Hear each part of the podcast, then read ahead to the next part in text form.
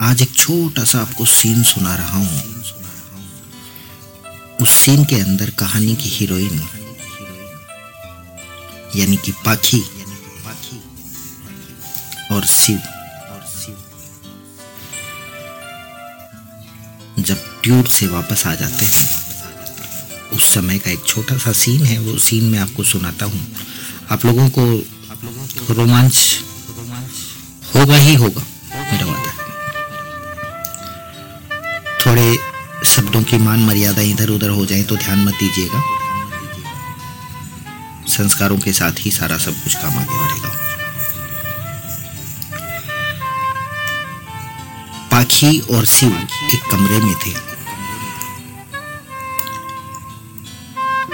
तय हो गया था कि अब इनकी शादी होनी है और कुछ दिन बाद इनकी शादी होनी है।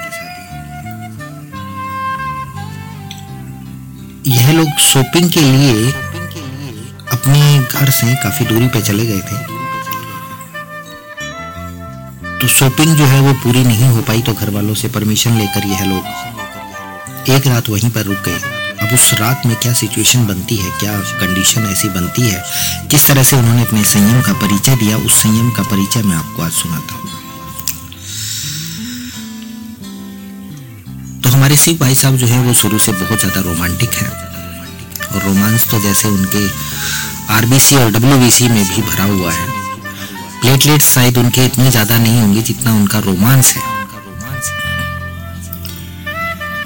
उन्होंने धीरे से पाखी का हाथ पकड़ा और हाथ पकड़कर अपनी ओर खींच लिया। पाखी ज़ोर से शिव के आकर टकरा गई।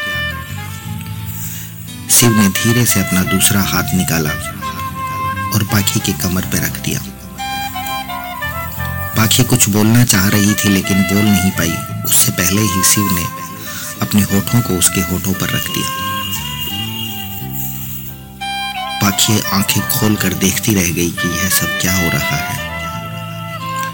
तभी शिव ने अपने आप को पीछे कर लिया और घुटनों पर बैठकर बोला, सॉरी पाखी मुझे यह नहीं करना चाहिए था।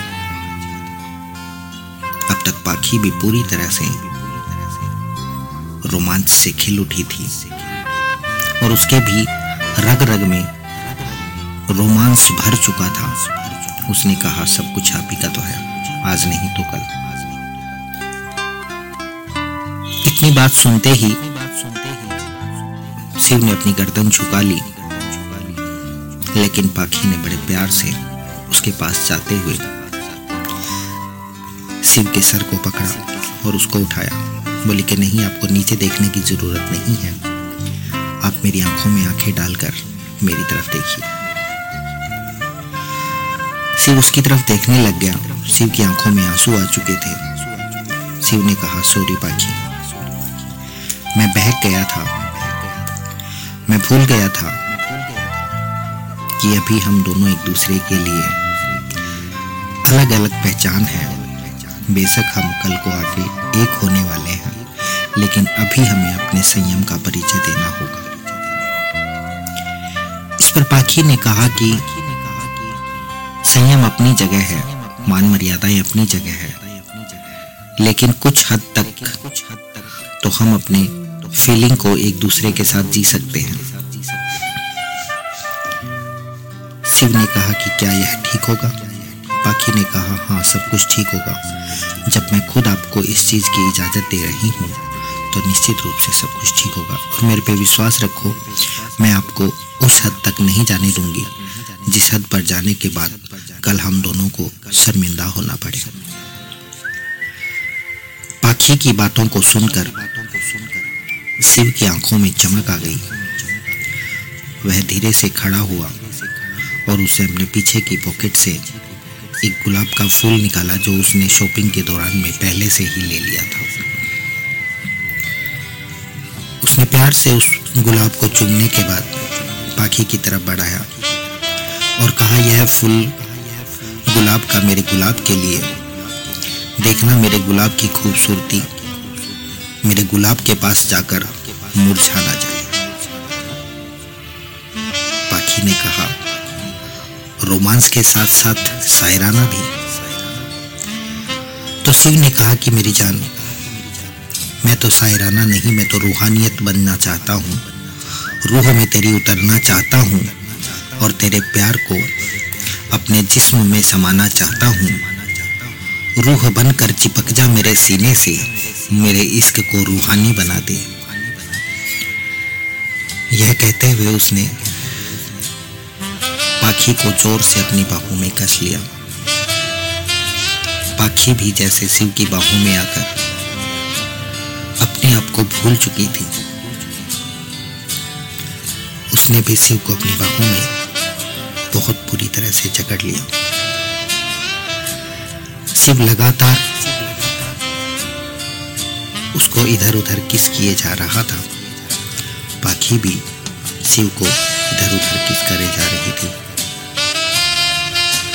कुछ वहाँ पर बदल चुका था। उस कमरे में ऐसे लग रहा था जैसे कोई रूहानी ताकत है जो उन दोनों के मिलन की गवाह बन रही है। धीरे धीरे शिव बहकने लगा। तभी वह पाखी से पीछे हट गया और उसने कहा कि आज के लिए इतना ही। बाकी सब कुछ शादी के बाद।